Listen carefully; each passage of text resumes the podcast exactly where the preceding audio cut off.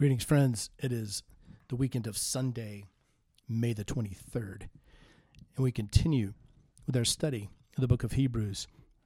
The section from chapter 5, verse 11 to, to chapter 6, verse 12 of Hebrews gathers around four figures or pictures, although one is more implied rather than stated. And we're going to call these four figures, these four pictures, the milk drinkers, the meat eaters, the stillborn, and the fruit growers. This first section describes milk drinkers, Hebrews chapter 5, verse 11 through 14. Reading from the NIV, it's a warning against falling away. About this, i.e., Christ being a high priest after the order of Melchizedek, we have much to say about this, but it is hard to make it clear to you because you are no longer you no longer try to understand. In fact, the, though by this time you ought to be teachers, you need someone to teach you the elementary truths of God's word all over again. You need milk, not solid food, and anyone who lives on milk, being still an infant, is not acquainted with the teaching about righteousness, but solid food is for the mature. Only or who by consent use have have trained themselves to distinguish good from evil. Obviously, here is a case of what we'll call arrested development. Here are people who have been professing Christians for many years, and by this time could be teachers, but they still need someone to teach them the very ABCs, if you will, of the gospel, the word of Christ. It is a case of stunted maturity. And that's what the author of Hebrews feels as they write to these, these people. There, there's a cloud of threat hanging over these people due to their immaturity. And the writer makes three very important and, and I think insightful observations about this problem. First of all, there is the clear suggestion that age alone does not produce maturity. And it is amazing how often I think that it does. We, I love the thought of some inevitable growth, but time alone never brings maturity.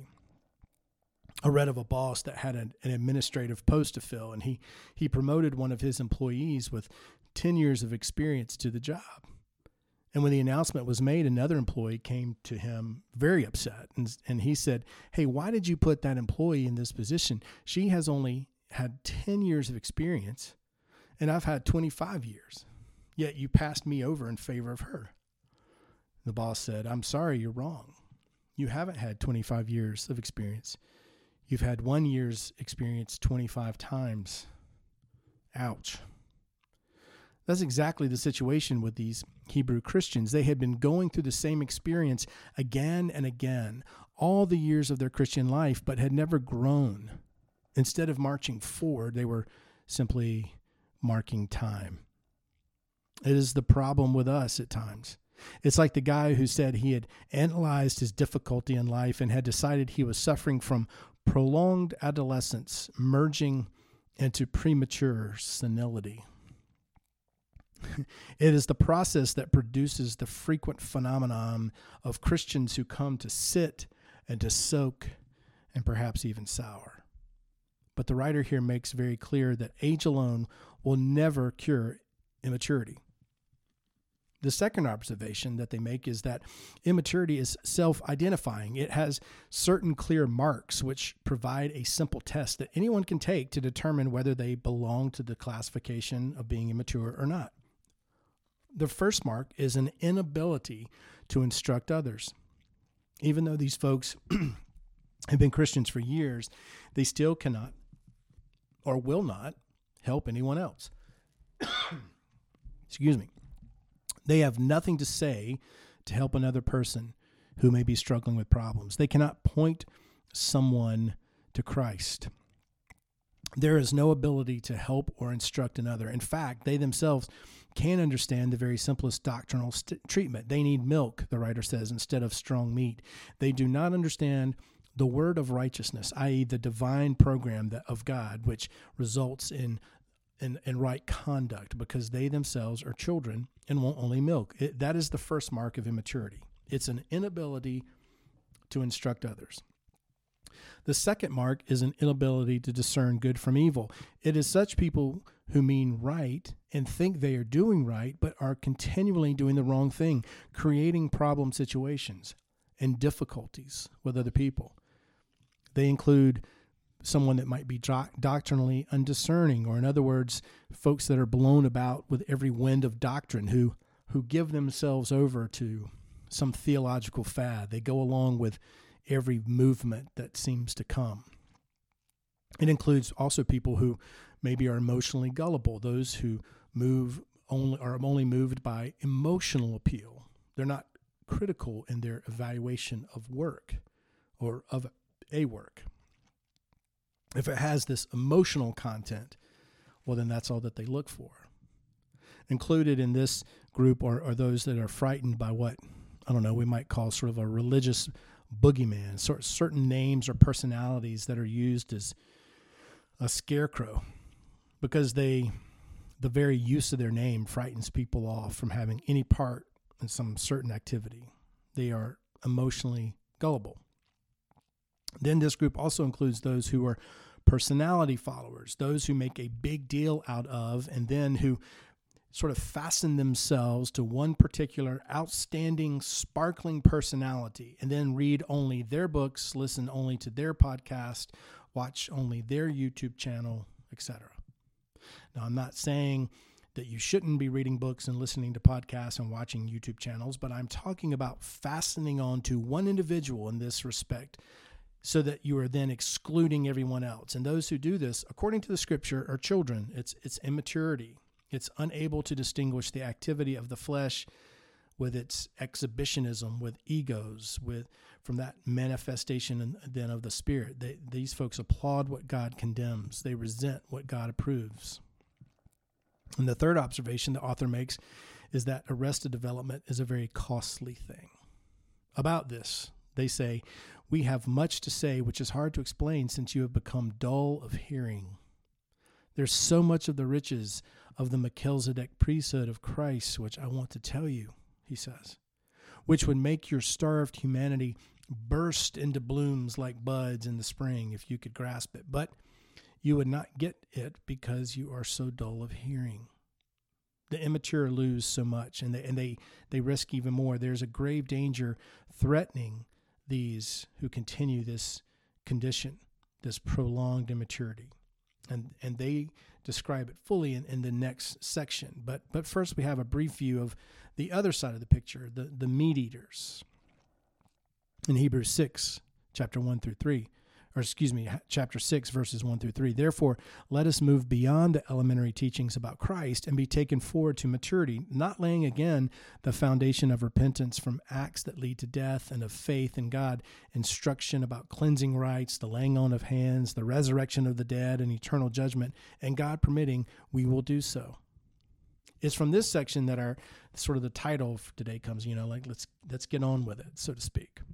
The writer is urging these people these Hebrew Christians to graduate from milk to meat, from immature diet to solid food.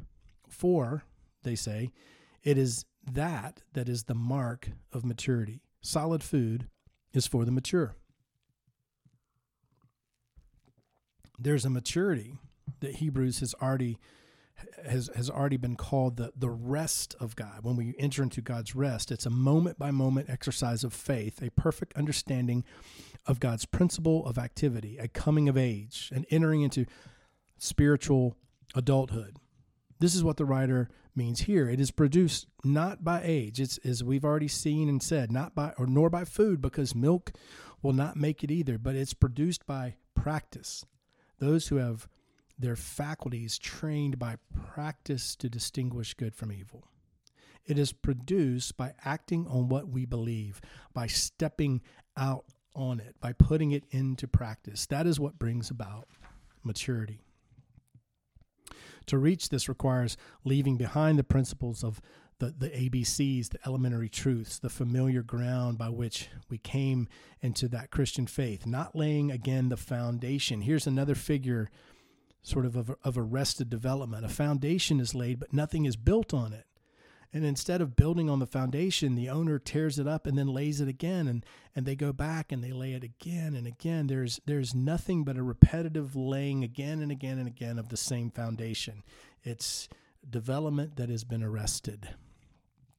Major Ian Thomas, the evangelist, theologian, and the founder of Torchbearers Bible Schools, once said, You know, I have discovered an interesting thing about American Christians. They do not usually come to church to learn anything. Whatever they do not yet know for themselves, they think is heresy.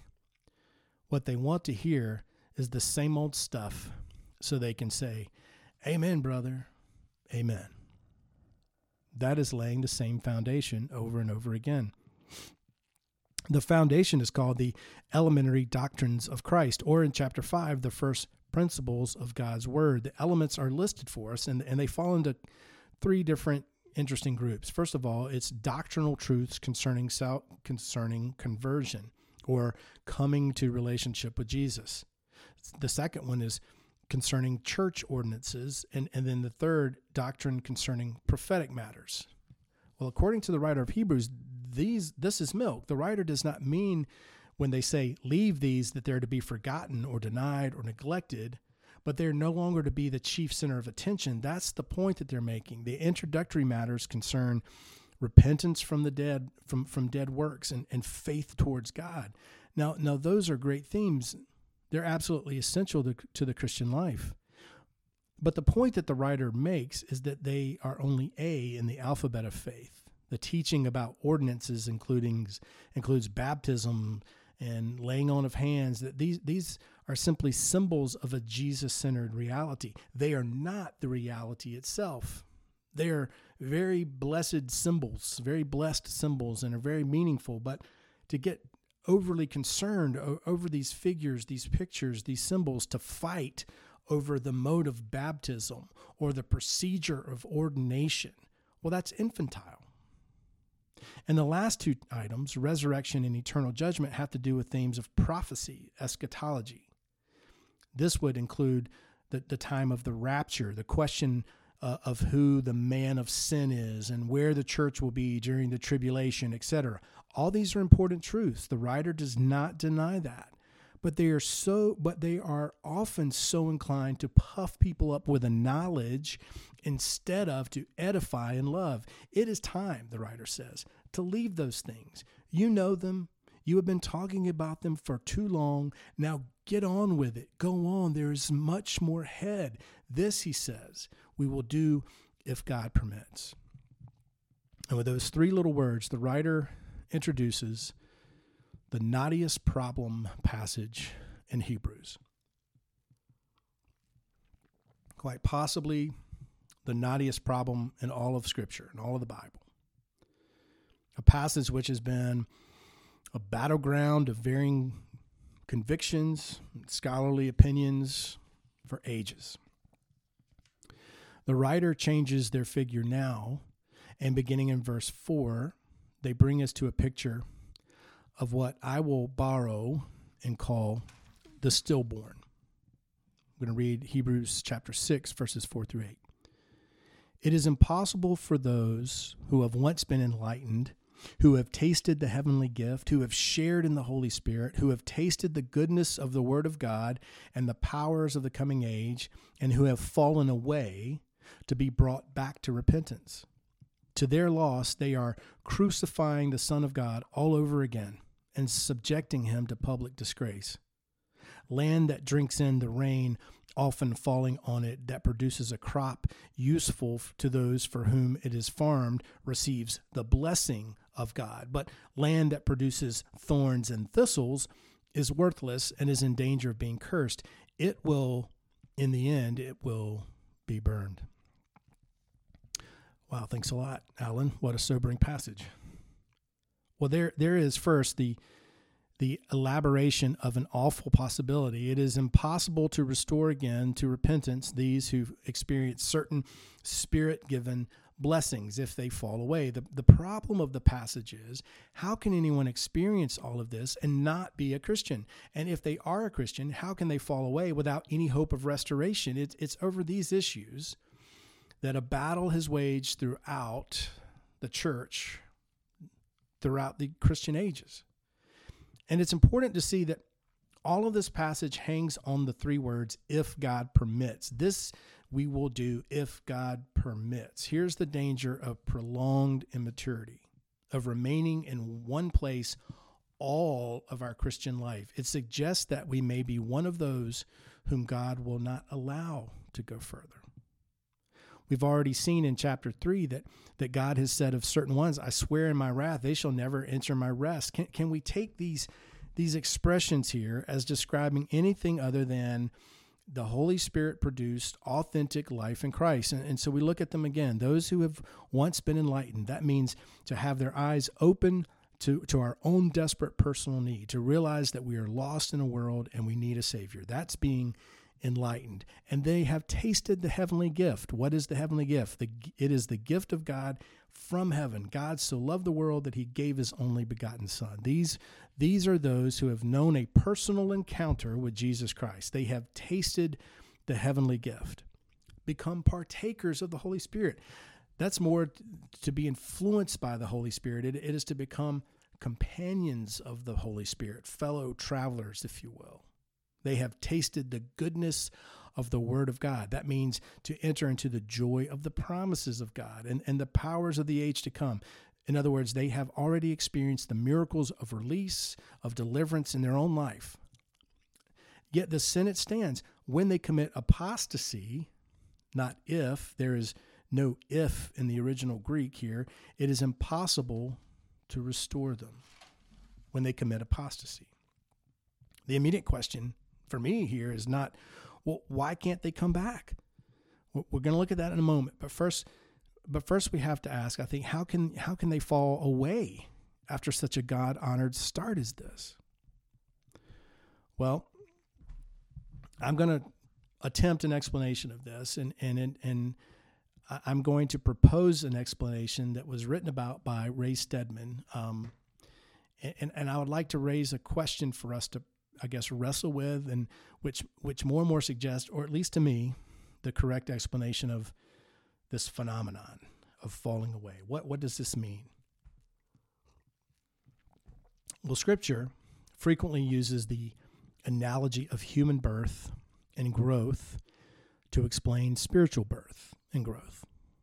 We have that even here. The use of milk by children is an analogy drawn from the physical life. Here is the question that I'd like to ask Is it not possible that we frequently confuse conception with birth culturally? If the spiritual life follows the same pattern as the physical life, we all know that physical life does not begin with birth, it begins with conception. Have we not, perhaps, mistaken conception for birth and because of that have been very confused when certain ones who seemingly who seemed like started off well end up stillborn. Is there in the spiritual life as in the natural life this gestation period before birth when when spirit imparted life can fail and result in a stillbirth? Is there not a time when new christians when new believers are more like embryos forming little by little in the womb, fed by the faith and, and vitality of others. Perhaps this is what Paul means when he writes to the Galatians, My little children, I stand in doubt of you. I am travailing in birth again until Christ be formed in you. That's Galatians 4:19. If this is the case, then the critical moment is not when the word first meets with faith. That is conception. That is when the possibility of new life arises. But the critical moment is when the individual is asked to obey the Lord Jesus at cost to themselves, contrary to our own will and desire. When, in other words, the Lordship of Jesus makes demands on us and it comes into conflict with our own desire and purposes, our own plan, our own program, to put it in terms of what Jesus used in chapter 5, we are called on to learn obedience at the price of suffering. This is the true moment of birth. If any man will come after me, said Jesus, let him deny himself and take up his cross and follow me. That's Matthew 16, 24. So, with grace and humility, Jesus may make this appeal over the course of a number of years. But if it, ult- but if it is ultimately refused, it results in stillbirth. The new birth occurs when we first stop from our own works and rest in Jesus Christ. That is when the life of faith begins. Isn't this what Jesus described in his parable of the sower in Matthew 13? Some seed, he says, fell on rocky ground. That's verse 20. Not, not gra- gravelly ground, but ground where there was an underlying layer of rock. These are those who perceive the word with joy, endure it for a while, but then when persecution, tribulation comes up, they immediately fall away. And I think it brings us to the explanation for this hopelessness, this impossibility of return. Why is it that God will not permit them to go on understanding more truth? It is simply because, as far as they are concerned, they are re crucifying Jesus. They are repudiating the principle of the cross. They become, as Paul terms it in Philippians, enemies of the cross of Christ, Philippians 3:18. And from that point on, their lives deteriorate and they leave the profession in Christ that they once made.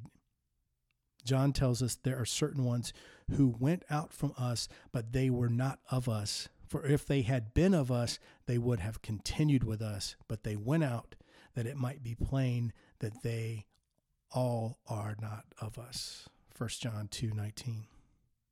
There is a conversion of the head that never reaches the heart. The last word on this is the illustration uh, uh, of its reality.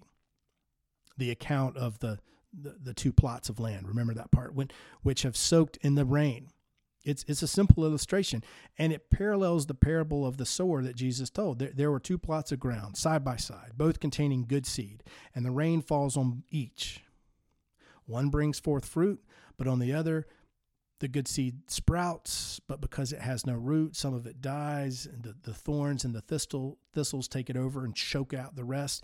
And the rain pictures the Spirit giving blessings of verse 4 and 5. What good does more rain do on ground like that? It can only mean more thorns and thistles. This is why God will not permit someone to go on in truth until we stop our own work and depend on His. It is the principle of faith alone will receive anything from God. The whole of Scripture testifies to it. So now the final figure of the four the fruit growers. Chapter 6, 9 through 12. Even though we speak like this, dear friends, we are convinced of better things in your case, the things that have to do with salvation. God is not unjust. He will not forget your work and the love you have shown Him as you have helped His people and continue to help them. We want each of you to show this same diligence to the very end, so that what you hope may be finally and fully realized. We do not want you to become lazy, but to imitate those who, through faith and patience, inherit what has been promised. There was a certain evidence that convinced the writer of Hebrews that there had been true birth because they had seen unmistakable evidence of love and concern for others. It was expressed in deed, of compassion, of work. Not simply words, but, but ministry, help to others. You see, this is the test the Lord has said he will look for. Inasmuch as you did it to the least of these, my brethren, unconsciously, unknowingly, out of a heart filled with concern for me, you've done it to me. Matthew 25, 40. But as the writer thinks of these dear Hebrew Christians, he says, Your life is so weak and struggling, and I am so anxious that you manifest an earnest, whole souled, fervent hunger to learn and to act and to stay with it. That is the proven pattern of victory. That is what those in the past have done, those who, by faith and patience, inherit the promises. The result will be full assurance of hope. That and that is the theme of our next section. The word of the Holy Spirit from this passage to us is wake up. Be serious. Give full attention to this. No, nothing will ever be more important. May we begin to practice what we know, to put it to work. And as we do, we discover that that full assurance of hope that makes others stop and look. This age that we live in, this poor, restless, troubled, worn out, and tired age is hungering, hungering for manifestation, for visible evidence of the sons and daughters of God. I want to close with reading from Colossians chapter 1 verses 9 through 10. For this reason also since the day we heard of it we have not ceased to pray for you and to ask that you may be filled with the knowledge of his will and all spiritual wisdom and understanding, so that you will walk in a manner worthy of the Lord, to please him in all respects, bearing fruit in every good work and increasing in the knowledge of God. Amen. And God bless.